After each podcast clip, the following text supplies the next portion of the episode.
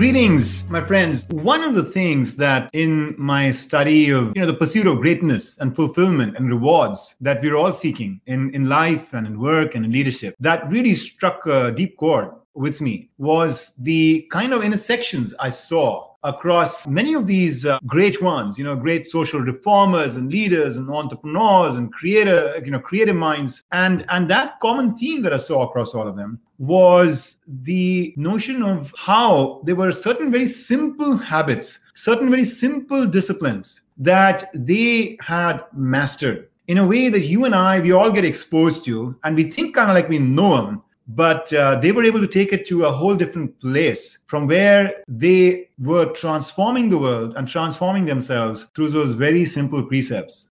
Well, today we have with us Julian Treasure, who is an expert on one and two of these um, seemingly simple but incredibly powerful and transformative practices the art and science of listening and the art and science of making sound, for example, through your own voice. And it is ironic, isn't it? Because all of us feel like we know it from the moment we are born. You know, we have the ability to, to hear and to listen. And then very quickly, we develop the ability to also make sound. And yet, it's not something that we are formally ever, you know, made to study and understand and maximize the potentialities of. And I think today we have such a tremendous opportunity to do that with somebody who's made it his life's work, in fact, to study and, and advance these disciplines. I want to take a moment here to introduce you to who it is that uh, we are going to be in the company of. Julian Treasure is a sound and communication expert on a mission to help people and organizations listen better and create healthier and more effective sound. He has been a very active and popular speaker on TED, five of his TED talks have actually garnered over 100 million views. Uh, you know, one of these talks, for example, on how to speak so that people want to listen, is in the top 10 TED talks of all times. He is also an author and thought leader with uh, with a book on on the business of sound and also on uh, how to be heard. You know, it's, it's such a beautiful idea and thought because you know so many of us, you know, all the time are striving to have the world listen to the beautiful ideas, thoughts, and aspirations that we bring. He has a bachelor's in economics from Cambridge, spent 20 years in advertising and magazine publishing, founded a sound agency, the sound agency, an audio branding company. And then more recently at Moodsonic, he has launched a range of biophilic soundscapes, which we are going to look forward to hearing from Julian about to enhance well being and productivity in workspaces. And then he's also launched a very valuable online course that kind of just encapsulates, you know, all his ideas and teachings into a practical form that you and I and we can all consume. How to speak so that people want to listen. He's been featured in addition to TED also in other very storied media, like you see here, Time, the Oprah magazine, BBC, and beyond. And now it is my immense pleasure to welcome into our midst Julian Treasure. Julian, thank you so much for joining us today.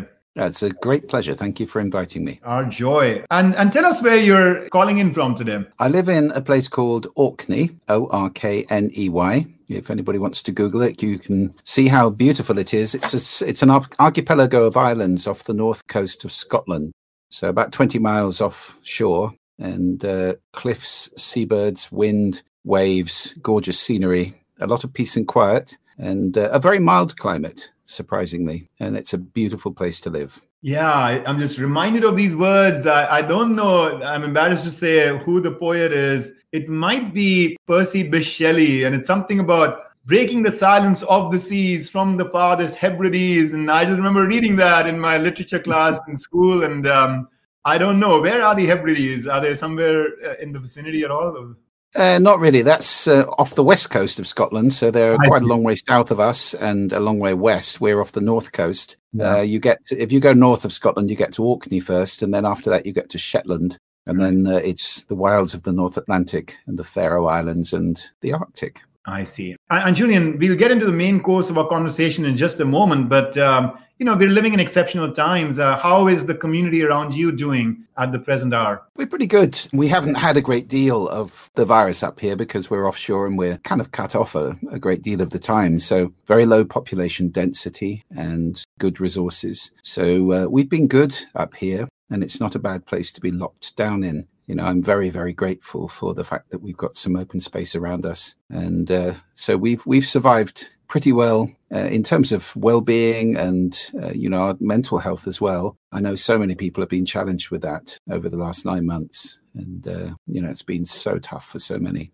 Yeah, it has, and I'm grateful to hear that you and the community there have been, you know, mostly mostly protected at a time like this. So let's turn to the arc of your life. You know, the the discipline of listening and the discipline of sound. You know, that's not a very usual kind of experience to have as somebody, you know, that you meet on the street and you ask them, what is your profession or what do you do? And that is what they are passionate about or have invested in. Where did this spark come to you? Where, you know, at what stage in your career and life journey did you get deeply invested in in sound and in this this idea of the human experience of listening? From a very early age, really, because I've been a musician since I was very young. And that's the start of it. I think musicians listen to the world in a slightly different way to non musicians. If you're playing in a band or in an orchestra, you develop a kind of multi track, very attentive listening. If you don't do that, you're not a very good player. So you need to be listening to all the other instruments or players at the same time in a very attentive and intense way.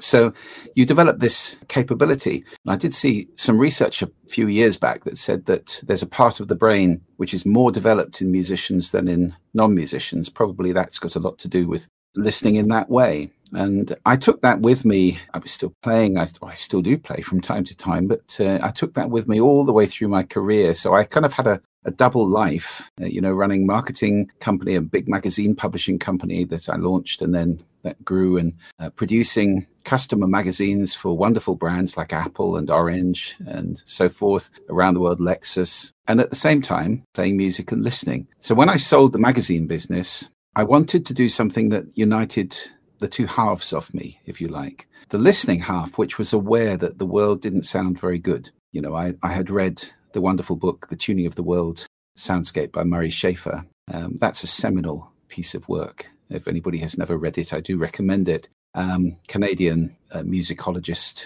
and sound uh, eco eco what are they called? I can't remember what they're called now. It's a kind of um, sound ecology, aural aural ecology movement. It's a brilliant book, and it's about the way that the, the world is getting noisier and noisier. It's absolutely true. So I'd read that, and I was thinking, I want to do something that's about making the world sound better. So I founded the Sound Agency, and the thesis was most sound is made by organizations and most of it's not particularly pleasant because they're not thinking about it you know it's not designed it's it's the exhaust gas of what's going on in the world so it's just noise a lot of it and they spend huge amounts of money on visual branding and almost nothing answering the question how do we sound they don't design that well they didn't back then and that's changed a great deal now. You know, 17 years later, the sound agency is still going strong, and we have helped a lot of organizations. And it's become, you know, de rigueur, if, if not de rigueur, it's become normal to think about your brand in all the dimensions, in all the, the senses, because we experience the world in five senses, not one. And sound is very powerful. And that's when I really got, you know, deep diving into this stuff. When I did the research at the beginning of the sound agency, uh, the question was, you know, these organizations are making all this noise, not designing sound. Does it matter? Does it have any effect? And on researching it, I assembled a model with four effects of sound, and I've had no reason to change it in all these 17 years, really. I still believe those are the four powerful ways in which sound affects us. So that's a long winded answer to your question kind of how did I get into this? But uh, that's that's the way it happened. I see. And then when when you're talking about the four ways in which uh, we make sound, you know, and also when I think about sort of when you talk about the sound in the workplace, you know, are we referring to you know like the music that people play at times in certain service environments or certain offices or what what are these sounds that uh, you feel have such a tremendous impact on productivity and well-being? And and what are those four attributes? Yeah the outcomes are three things i think now. The outcomes are your happiness your effectiveness and your well-being profoundly affected by your relationship with sound. Unfortunately most of the time for most people unconscious relationship with sound. You know we hear we listen automatically most people don't realize that listening is actually a skill that you can develop same as speaking so we have this kind of unconscious relationship, and uh, it has a huge effect on us in all sorts of spaces, largely indoors. I mean, did you? I don't know if anybody watching this would like to guess the amount of our lives that we spend indoor as a percentage, as opposed to outdoor.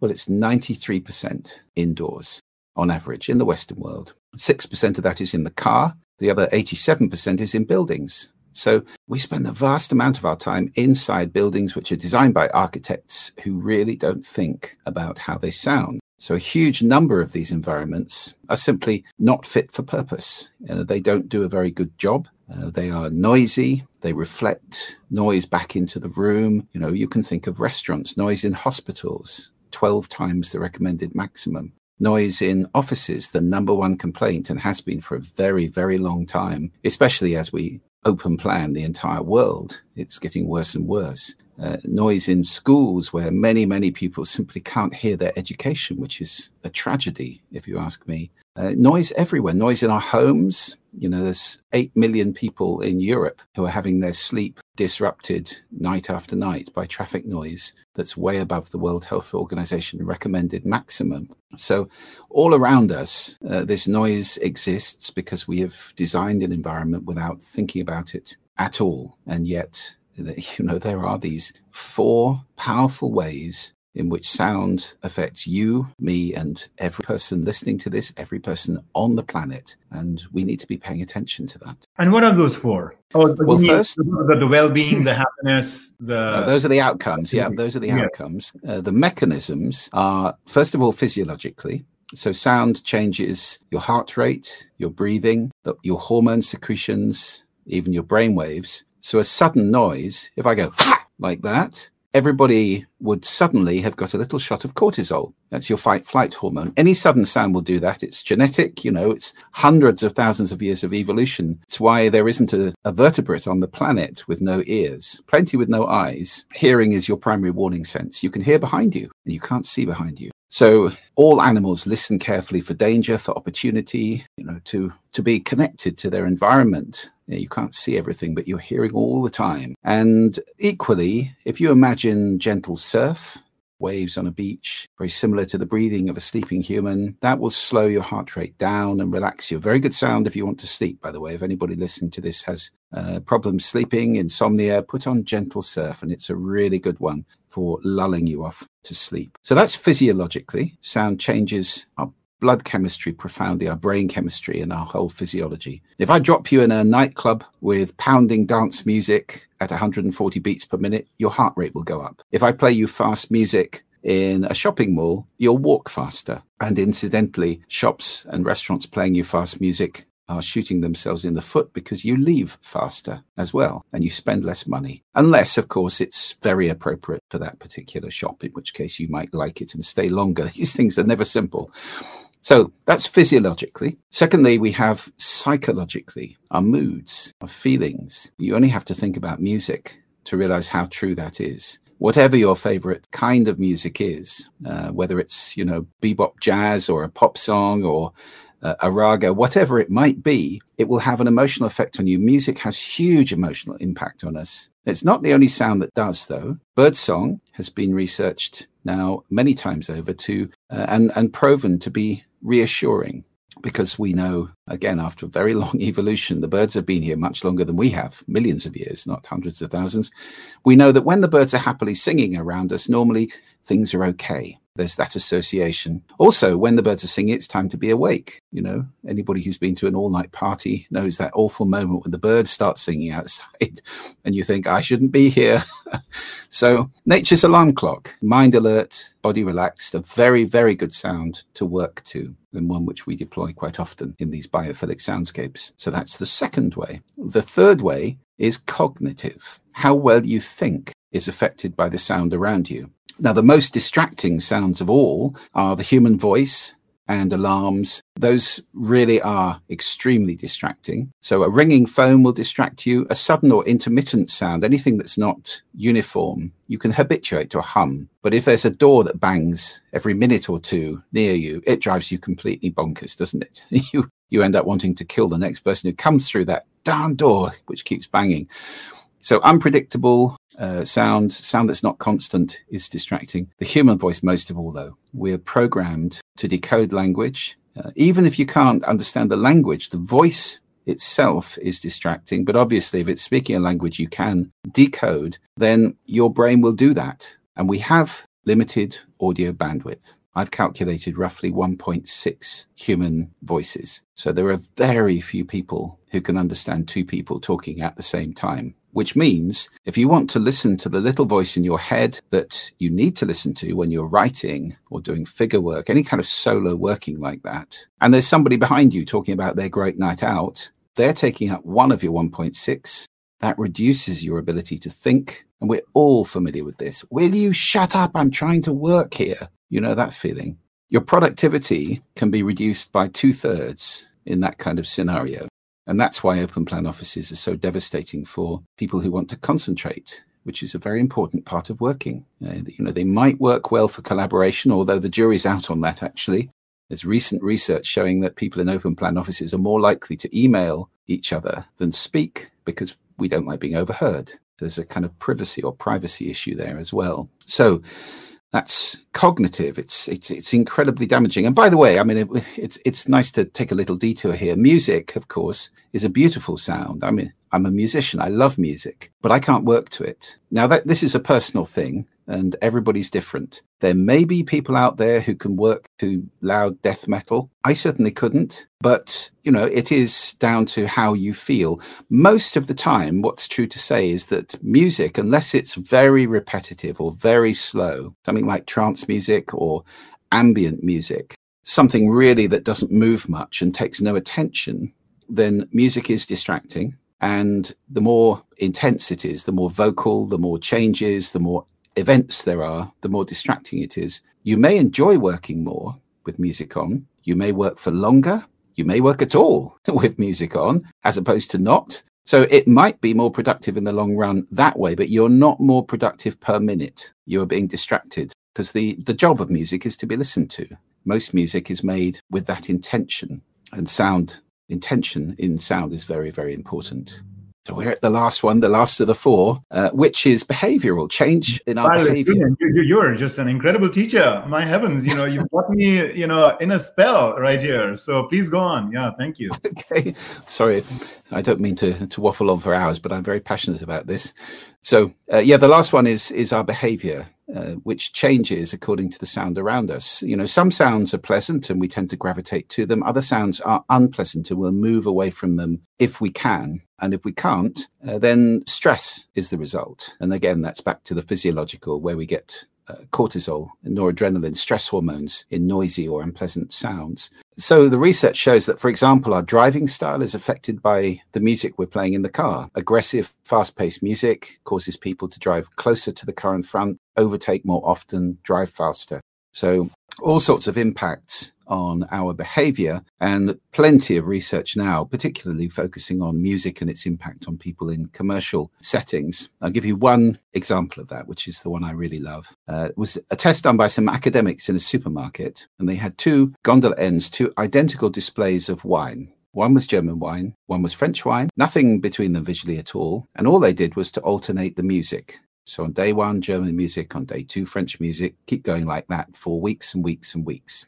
What happened? Well, on average, on the French music days, French wine outsold German wine by five bottles to one, which may not be surprising. It sells more in the world on average. But on the German music days, on average, German wine outsold French wine by two bottles to one. Now, that is a massive change in behavior and when interviewed, the people who had been subject to, to, this did not have any recollection of the music. They hadn't even noticed it. So this isn't, ah, German music. Therefore, I should buy German wine. It's not conscious. It's not logical. This is simply an unconscious behavioral response to a sound condition. Now, if anybody listening to this or watching this is running a business, you need to be thinking about what sound you're making and the effect it's having on people's behavior because it is profound. Wow, that was yeah again quite a quite a tutorial and very illuminating. One of the things I'm covering here is um, you know the importance of uh, living consciously, right? And what you're doing is opening ourselves to the perception and awareness of the role that subconsciously, if not consciously, sound plays in our lives, uh, both in business and in society and in, in our homes, in a way that many of us may not have been as consciously aware of. And once we are aware of it, then we can choose to do some things about it, right? As opposed exactly. to just you know, stay in that you know state of autopilot. And and you you distill it down to these four effects: physiological, emotional, cognitive, and then and then behavioral, right? So that's yes. that's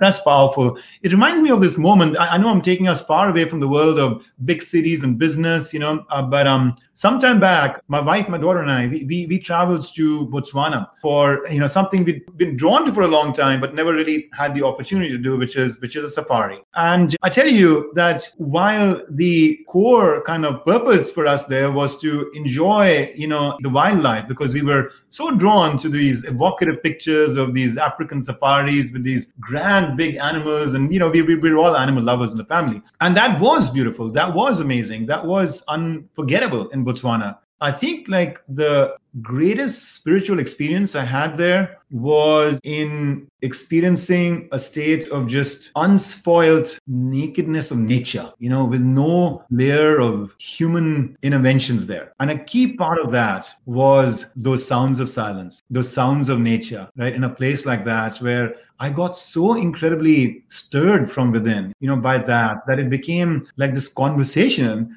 that was silently and quietly happening between the universe, nature, and myself, you know. Hmm. And there was a moment I remember when we were going to go on this second round of the safari in the afternoon after having done one early in the morning, come back for an, you know, kind of like a late morning snack, and then we were going to go again. And I told my wife and daughter that time, you go, you know, you go, and I, I know you'll get a lot of joy. I, I just want to stay here. I just want because I just wanted to be just by myself. I just wanted to be in the silence, in the lap of nature, and those sounds, like you said, of those birds chirping and a little bit of the fluttering of the leaves, you know, in the wind. Those were the only sounds I was hearing. There was no human voice. There was no metro kind of New York like sirens and everything. And it was, yeah, like I said, like one of the most beautiful experiences I had. Yeah, I have a, a very good friend called Bernie Krause. He's the world's leading nature sound recordist, former famous musician going way back to the 60s. And Bernie has been recording nature sound all over the world for decades. And sadly, he records how difficult it is now to get five minutes of nature sound recording without human sound in there. He actually divides, and this is quite an interesting way of categorizing sound. He divides sound into three classes there's geophony, the sound of the planet. So that's earthquakes, thunderstorms, volcanic eruptions, sea, you know, those kind of sounds, water largely. Then you have biophony, which is the sound of animals. And he calls it the great animal orchestra, where everything has a place, everything knows its frequency level, its frequency of singing or chirping or whatever it may be. And indeed, he wrote a book to that effect, and a composer called Richard Blackford created a symphony called the Great Animal Orchestra, uh, which uses Bernie's sound recordings and a real orchestra. It's a wonderful piece. Do have a listen, anybody listening to this. And then the third class of sound, of course, anthropophony, us. Most of it not very nice. The sound of engines, lots and lots of tire noise these days. Aeroplanes, transport is, is very noisy generally. And there's only a tiny proportion of the world's surface now which is not overflown. So you can be in the middle of Greenland, miles from the nearest person, and every two or three minutes, a jet will go over the top. So it's very difficult to get what you had there which is real perfect silence for extended periods where you're or not silence, but just biophony and geophony. Uh, that's a rare event these days, a wonderful thing. I think you're really getting me stirred to encourage, you know, our audience here to really uh, engage in this form of nature therapy. If, if you are someone like like me, living in a very um, inhabited, you know, zone, like, like like a big city, to to really make time and space for enjoying just the sounds of nature, the geophony and the you know, as you're calling them. So beautiful. Well, so thank you. Well, that's, yeah. I mean, and that's exactly what Moodsonic is is doing. Actually, it's what we've launched. The, you know, it occurred to us. We've been working in retail sound for years and years and years. Sound in spaces using innovative techniques like generative soundscapes, which are made by a computer and live in real time. It's not a recording. It's based on algorithms. And so, like birds in the forest don't all sing at once, then fall silent, there's a probability distribution, there's a random stochastic distribution of the sound. And that's what we can emulate with our with our system and then we thought that actually the place where this is needed more than anywhere else is the workspace because of this open planning of the world and because noise is such a serious problem everywhere. And people are putting in sound masking systems or noise masking systems, which are not very nice. You know, it's filtered brown noise, filtered pink noise. It, it just sounds like coming from lots of loudspeakers above you. And although it does a job, it will stop you from hearing conversations 10 meters away or whatever it may be. It has an effect, and the research is starting to show now it has an effect. It, it stresses people, and it's not surprising because it's not a very nice sound. Well, instead of that, we're deploying beautiful nature sound, biophilic sound, we call it. Uh, so it's wind, water, birds, and other things. Um, which are, you know, there's just an infinite variety to choose from. We've got installations in Australia using a tour around a beautiful island there called Rottnest Island with all the sounds of the local fauna, birds, and so forth. And it's wonderful to give people, you know, the option to move from this forest to this beach and, and so forth. And it is proven to make people feel better. We've got 90% plus success and approval ratings in these installations. So people feel healthier and people feel more productive and they can concentrate better because we also mask unwanted conversation. So I am so excited about the future of, you know, that's going to change the lives, I think, of millions of people who are blighted by this, you know, constant noise. I can't think, I can't work, I'm stressed. Uh, you know, we're aiming to change that and it's all with nature sound as you say it's it's manna from heaven it's it's the kind of stuff that our souls cry out for. And I've been so so many times. I've been in New York, for example. You look up at a, at a walk don't walk sign in New York City, and there's a little bird sitting on top of it, singing its heart out. You can't hear it. It can't hear itself. Its mate or neighbors can't hear it. You know whether it's doing territory or looking for a mate. No chance, as the traffic noise is so loud. It breaks my heart. So that's what we're trying to change. Excellent. I'm so happy that you put together a proposition like this, and um, you know, I would want to keep that in mind when I'm in a position to help, um, you know, have dialogues like this with some of our, our business clients, because uh, I think it could add a really great dimension to what we otherwise focus on in my work at, um, you know, at Mentora, you know, at our institute around corporate culture and leadership, you know, to bring this dimension in. And you know, what's really fascinating and watch the arc of the journey that you've shared in your own career and life is that you know you started with this like interest in music and then you've come to this place where you're getting so inspired by nature's music nature's symphonies you know mm. and it's beautiful because one of the things that i've been stirred you know this year in particular is to recognize that you know maybe a lot of the answers we're looking for a lot of the pathways towards you know if you want to call it happiness joy enlightenment fulfillment we're looking for lie in the utter simplicity of reconnecting with nature you know, in, mm. in some ways, and simplifying, you know, many of the kind of like aspects of our life and eliminating mm. some of these accoutrements of like modern civilization, etc., to get to the core, to get to oh, the yeah. organic core. And that's kind of what you seem like to me to be bringing into the workplace at Moodsonic. I hope so, yes. I mean, it's ironic because in many ways, technology is uh, the enemy of listening. You know, nobody in the world can stop technology. We can't set it back. There's nobody who can say, whoa, look, let's just pause for five years and think about this. It's not going to happen. So we have this stuff coming at us all the time. And we get into this way of being, which is FOMO, you know, fear of missing out. It's always having to have several things going at the same. I haven't got time for this.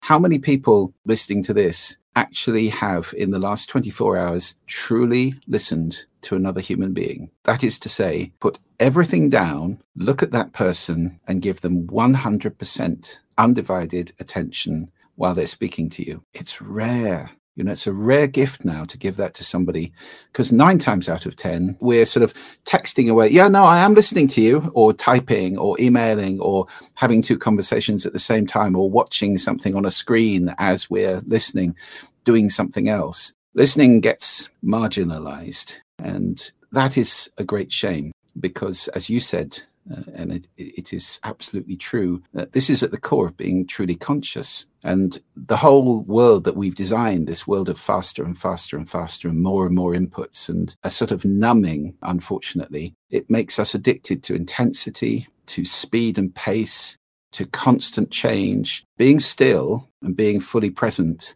are becoming extremely difficult things to achieve in the modern world. And listening is a practice which can you bring you back there just listening to another human being. You know, there's the awful paradigm of a whole family sitting around a, a dinner table everybody on a device, not talking to each other at all. Uh, or the other things that we do, you know, do, lying in bed doing email rather than being with your loved one. You know, these kind of things, they're becoming, they, they creep up on us insidiously and they make us less and less present. There are huge organizations clamoring for our attention. It's the currency they want. You know, they want social media, they all want attention. They want you there all the time, not listening to somebody in the real world. So I think it's important to become conscious of these forces and the fact that we don't actually listen very well. Hearing is a capability. We can all do that. Listening is a skill, and it's a skill that we can practice, become good at, as long as we realize it's a skill. And as you absolutely rightly said uh, some time ago in this conversation, if you're conscious of something, you have the opportunity to change it. But if you're unconscious of it, it's just going to carry on. That's really my my whole clarion call is for the whole world to get conscious about listening because so much would follow naturally out of that design, the environments we live in, the way we treat each other, understanding apart from anything else, because conscious listening always creates understanding. And we have never needed that more than we do now in the world. So true. And um, I want to propose that we then uh, shift our conversation in just about two more minutes of uh, focus on sound let's shift it into listening and take our uh, ourselves and audiences there because I'd like, love to deep dive into some of these very profound ideas that you're offering around listening. Just before we do that, there was a question here from Laura, which um, I want to kind of like just kind of broaden the frame of. Laura, I know you're interested in thinking about in the context of your role as an executive coach, and she's talking about the environment that she creates, the sound aspect of the environment when she's engaged in Zoom, let's say coaching conversations or interactions with clients and others.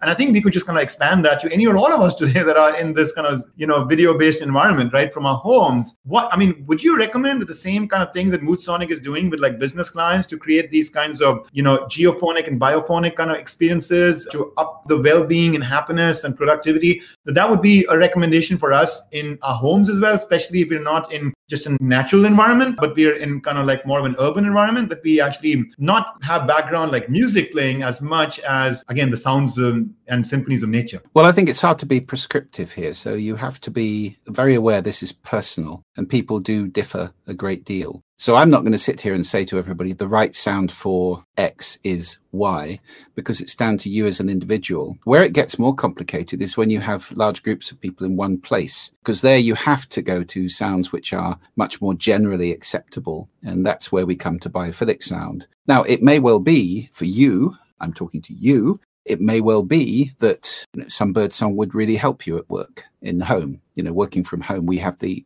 complete ability to design the sound around us. You can have silence. Some people don't like silence. I love it. Some people hate it. Uh, you could have birdsong playing. You could have waves. You could have rainfall and thunder in the distance. Some people love that. Or you could have music if that works for you. You have to play with things and experiment and see what fits your your particular, you know, listening profile, your spirit. I mean, what you enjoy, what makes you happy, what makes you work better. So I wouldn't make any general rules. What I would say as an absolute rule is please be conscious about it and experiment with it to try and find the right sound. There's a great exercise you can do in your home, uh, for example, I, I call it savoring, which is to walk into every room in your home and close your eyes and listen and say, okay, is this the best sound I could have for the activity I want to do in this room? If it's sleeping, for example, that buzzing thing, that's I've, I've it's been there for years and I've never noticed it before. Close your eyes, remove the visual impact, and you can listen far more acutely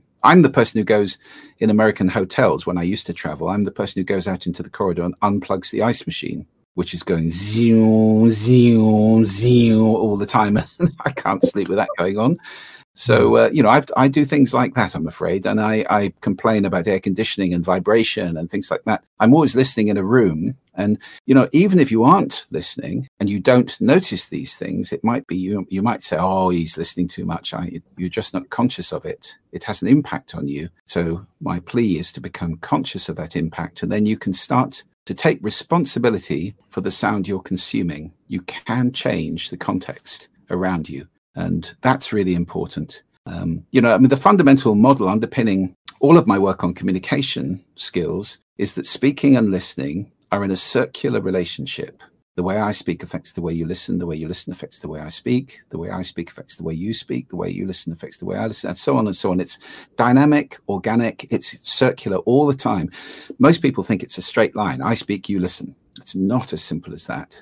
And the circle is going on all the time inside of a context. And these days, this context that we're in right now is a very familiar one. It's becoming the norm you know, once upon a time we would have been face to face having a chat. Now, uh, not so much. And so we have to get good at these tools. We have to start understanding how to do this, how to relate to somebody when you're not physically with them. I don't think the world is ever going to go back quite to where it was. We've we've made a sea change. This is a, a permanent thing, um, and it's you know it's saving vast amounts of carbon and money and time, which is great. Uh, on the other hand, we lose some stuff too. So let's take on that challenge. And in particular, you know, you have encouraged us to step up our game on this uh, quality of listening that we are, you know, bringing to our interactions with people.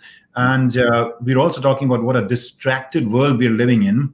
Uh, I think any or all of us um, can probably acknowledge, you know, when we look in the mirror to a moment where we have um, you know been politely like you said nodding our head you know on something but we're actually texting or we're actually surfing the web or doing something else when when just because we think we can get away with it and we don't think the mm. other party needs all our attention and we are smart enough to be following what it is that they're saying without mm. needing to give it all our attention and anyway you know we have spoiled ourselves with this kind of a multitasking kind of mind frame mm. uh, so especially in, in these environments uh, where the invitation to be distracted is just one click away and there are all these you know alerts that are coming up all the time anyway. And there's this drug of dopamine that we're living on where we are constantly looking for the next thing the new thing you know what's mm. breaking the news which next two emails have i gotten in etc are there any practices that you might suggest to us to make us more effective listeners in general but also more effective at listening when we are engaging through these um, you know technology based platforms. Yes. Well a couple of things just before we get into how to become a better listener overall.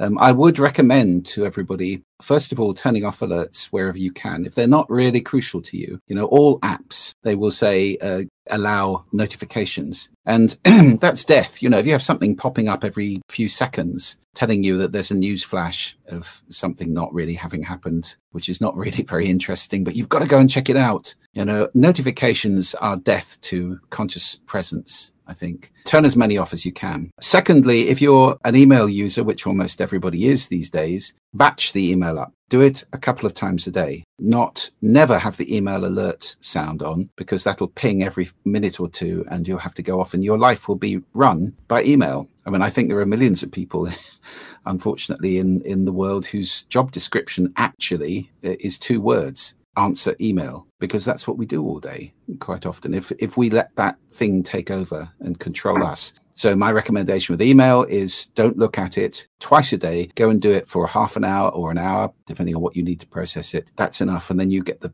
rest of the time the rest of your life back away from it. So that's a, a couple of thoughts on technology. Uh, try spending a bit of time away from your phone I mean, it is really difficult these days. You kind of feel like somebody's just cut your leg off when you leave your phone behind and you go out. My God, somebody might be calling me. Somebody might be texting me. I might miss something. Well, you know, I grew up in a world where mobile phones didn't exist and people sent letters to each other. And uh, it was a much slower pace of life. And, you know, the world turned. Everything got done. It's amazing, really. So I think it's important to to control technology. There's a there's a, a really good book by Nir Eyal, is it? Nir Eyal, I think his name is, called Indistractability. Highly recommended. Very good. It's about not letting the world distract you and being more present. So that's something about technology. About listening, well, I, in my TED talk, I recommended five different practices, very simple things which can help to improve your conscious listening. I've mentioned one of them already, which is savoring, savoring sound closing your eyes, becoming more conscious of the sound around you. Um, there's another similar exercise called the mixer, where in a multi uh, environment, uh, like a cafe, for example, if we ever go back into these places or uh, or an office, you can start to unpick how many individual sounds am I listening to, as opposed to it's just a mush. And that's a really good way of becoming more sensitive to the sound around you. Then there's a very important exercise, I think, which is something that people have told me has been really helpful to them rasa, which I believe is the Sanskrit word for juice.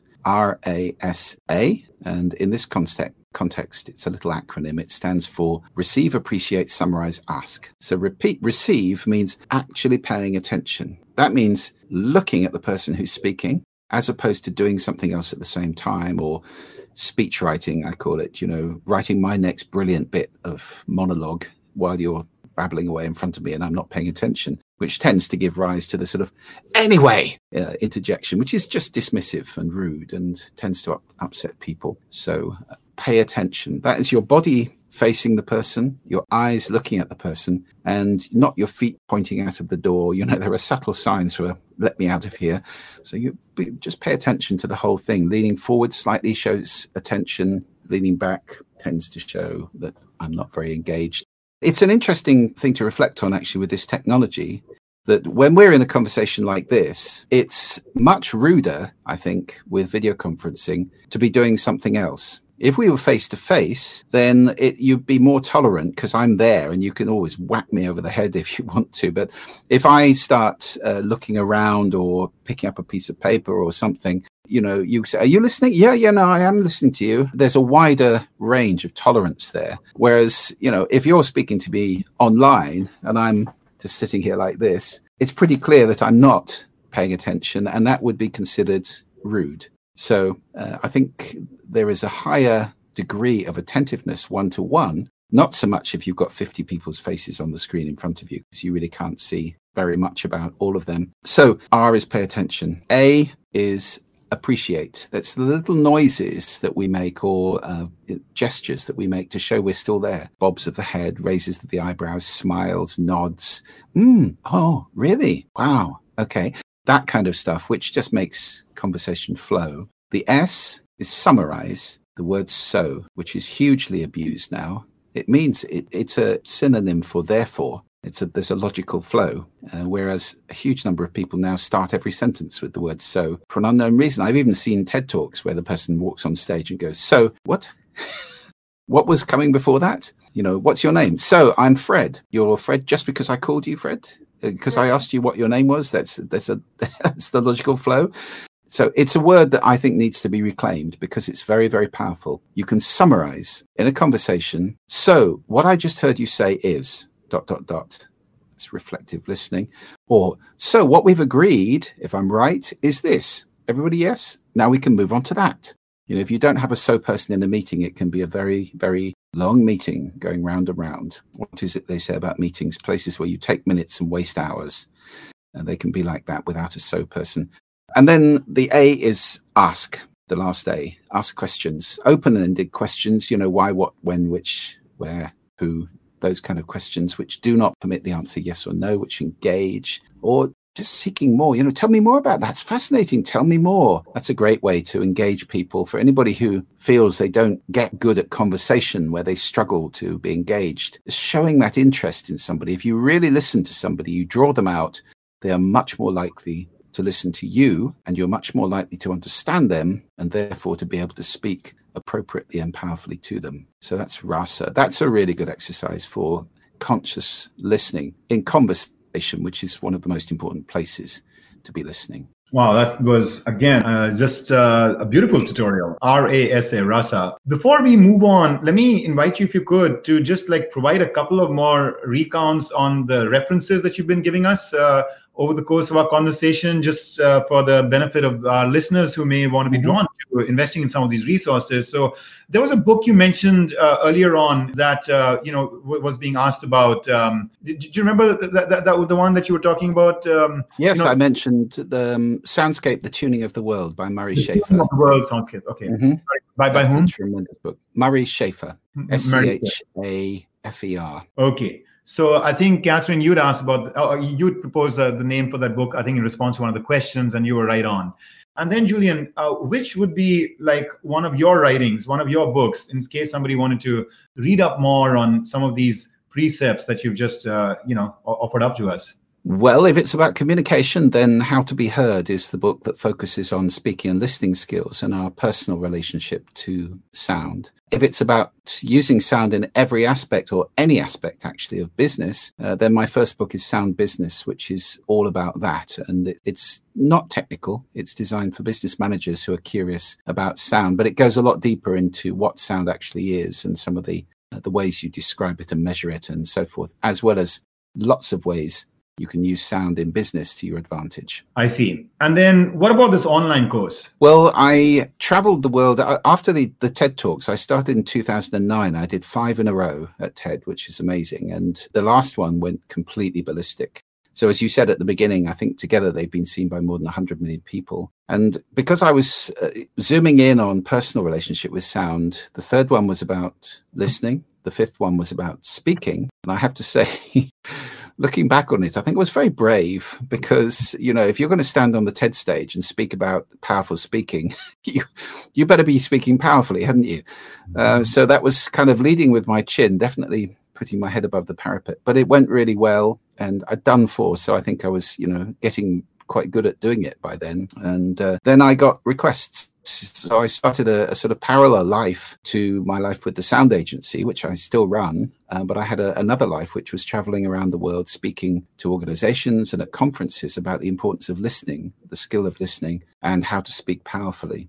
And so I was on planes a huge amount. Two years ago, I had a deep vein thrombosis in my left leg, which traveled up the leg and became a pulmonary embolism, which is a very dangerous thing to have. Not nice either. It's a blood clot in the lung. So the clot actually passed through my heart, which is how people die of this. And then, uh, you know, I was ill for some time. And understandably, that made me rather less cheerful about the prospect of getting on aeroplanes every five minutes. And then COVID happened as well, which has really knocked it on the head. So, in a way, I'm grateful for the PE because that was two years ago. And as a result of that, I spent a lot of last year putting together the video course, uh, which was a way of getting the work out to as many people as possible, really, in the world without having to be on aeroplanes all the time. I love Orkney. I love living here, and I, I'm quite keen to stay here now. So I put the course together with my wonderful fiancee, Jane, who is a four time world champion martial artist and contributed a brilliant chapter on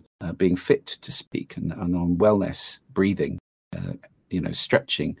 And all those really important things, which uh, I've learned so much about now. And we created this seven and a half hour course so that's that's where it is. It's you know my website juliantreasure.com, and uh, I invite I do invite people to take a look at it. It's uh, it's everything I know really about speaking and listening skills and how I think there are 43 downloadable exercises, 67 videos, something like that. So it's it's pretty comprehensive, I have to say. Well, thank you. I'm so glad that we're getting a chance to uh, know where to go to get more access because I know we are scratching the surface and and you've given us some very valuable tips right here and awoken us to approaching, you know, listening and tuning into sounds with a lot more awareness than we may have had before. And, and yet there's so much more to study in this topic. I'll share a story story with you. A few years ago, I was uh, in a certain community space and I heard the voice of someone in the background about, you know, 20 yards from me. And instantly I knew who, who it was. And, you know, that may not surprise us. You know, when we hear the sound of someone we know, we, we probably do recognize who it is from. And that, by the way, itself just fascinates me that, that one can so quickly, just through the ears, you know, identify one of the 7 billion people on the planet. But here's the other interesting part of the story this was an individual I had not seen or spoken to for 25 years. And here it was that I instantly recognized that sound. Mm-hmm. And of course, when I turned around, it was them, and we greeted each other. We had a warm, you know, reconnect. And I was thinking, it's funny, like you know, age uh, can play, you know, certain tricks on, you know, how we look, you know. And the person had, you know, aged in a certain way, right, with regard to wrinkles and the body, you know, going through its motions of, of change. But fascinating how the voice was such an like a thumbprint like immediate signal so yeah. um, can you talk um, for a moment about in your study of sounds and of listening the human voice has to be one of the most amazing and magical makers of sound, right? And um, what have you learned and what insight you have, both in terms of how we process and receive that sound from others, and also in how we project and communicate our own sound, you know, through our own voice? Because the sense I got from that moment and just my own introspections on this is, and I'm posing this as a thesis or a question to you is that you know they say like the eyes are the windows into the soul you know is it possible that even one's voice in some ways is an expression of like our inner spirit in some ways totally totally i mean if you look at all of the uh, the words for breath prana, uh, chi. I mean, these words also mean life in most languages. So breath and life are very closely associated, and your voice is just breath. Mm. It's it's your breath externalized. It's the sound of you. Only you can make the sound of your voice. So it is unique. I mean, there'll be people with similar voices, but we are very, very sensitive to timbre. It's how we tell the difference between a flute and a trumpet playing the same note. You know, sound is complex. It has harmonics, and that's a whole different ballgame to get into. So harmonics are very important, and your voice is unique. And that's why we can use voice print technology to identify people. And nobody else has quite got the harmonics that you have. And so it is amazing that you remembered those harmonics 25 years on. Uh, but, you know, we do remember sound. Sound, like scent, goes very deep very fast it goes to the uh, very oldest part of the brain immediately and then it can reawaken you know synaptic circuits that perhaps haven't been active for a long time. You know the sound if somebody played you a recording of your grandmother's voice for example or you know a ticking clock from a house you used to live in or something these things can really bring back experiences to us. So it's it's a it's a very emotional uh, connected sound like that. Also i'd like to say your listening is unique so, yes, the voice is the instrument we all play, and most people don't learn how to play it at all. So, you know, we're surrounded by people thumping away on pianos, having had not a single lesson in a very unmusical way, unfortunately. And I do urge anybody for whom their voice is an important part of their life go get some professional coaching, really. You know, if you sell, if you want to persuade people, lead people, speak to large numbers of people, or even just be powerful in your family, your voice is the biggest tool you've got. Go and get some coaching. Work with a drama coach, a singing coach, a, you know, whatever it might be. Find somebody local and work with them and, you know, liberate your voice and get the most out of it. You deserve it. But your listening is also unique because you listen through a set of filters and those filters are your life you know it's the values attitudes beliefs that you've accreted your intentions and expectations right now your emotions right now all sorts of the language you learn to speak or the languages you speak they all fashion the way you listen and that's unique so we've got two unique things going on i'm speaking with a unique voice you're listening with a unique listening this will never happen again because the listening also changes over time so it's very important to be very present to all of that. The biggest mistake I see people make is thinking everybody listens like I do. They don't. And that is a really, really powerful and transformative revelation. When you get that, you can start to say, ah, what listening am I speaking into right now?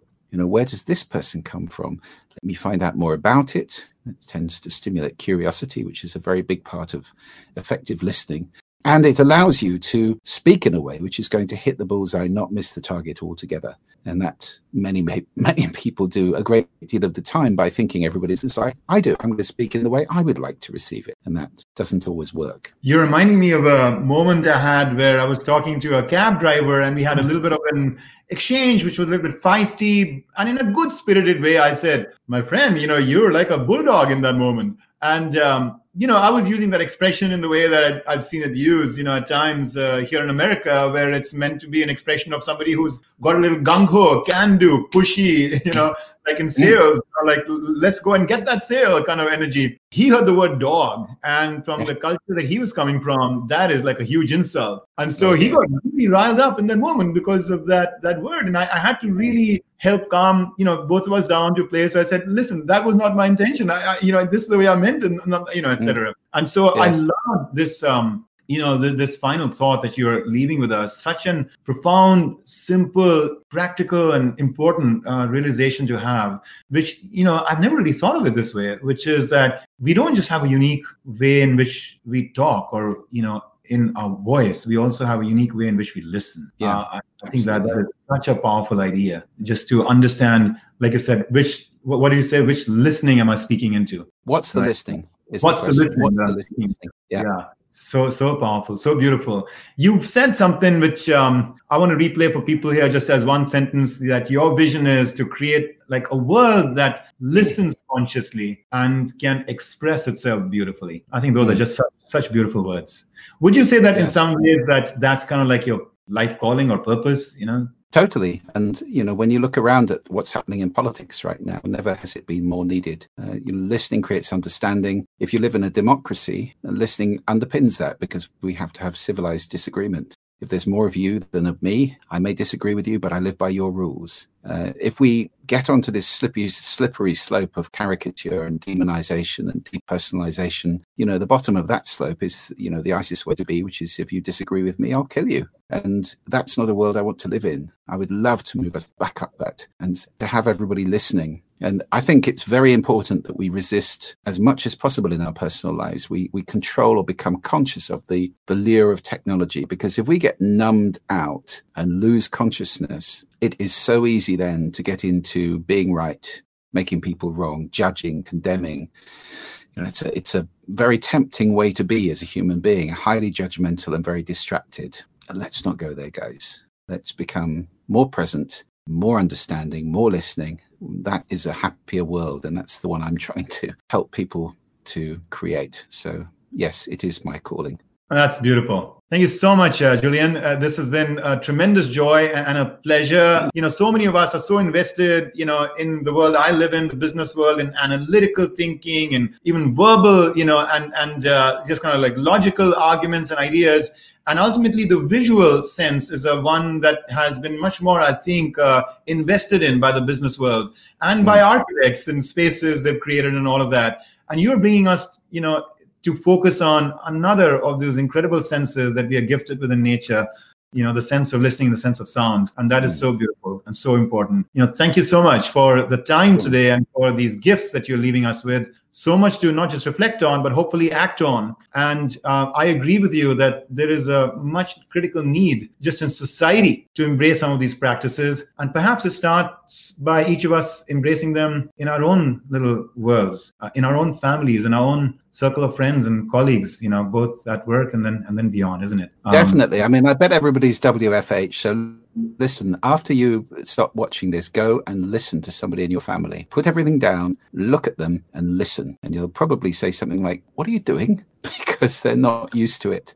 You know it's a great gift. Try it out. It does work yeah. Well, I wish you well in your journey in the unfoldment of this purpose, you know, and it is something that I'm certainly very much looking forward to assimilating in my own practices. And I'm going to do that. I'm going to step out and uh, do a good, healthy act of listening to further advance Wonderful. my in that area. Thank you so much, Julian. And um, very you. grateful. Where can people go to get more information about your course and, and, and your books? There was a question from Anuradha on that. Um, is there a website that uh, we can cite them to? Yes, just juliantreasure.com. Do come by, and there's uh, you know, free stuff on there that you can pick up and uh, a lot about speaking skills as well. So juliantreasure.com. Or if you're interested in the biophilic sound, uh, just above me, moodsonic.com. That's also fascinating. So, all right. Well, I know on behalf of all of us here in the audience, I want to join them in thanking you, wishing you happy holidays and Godspeed.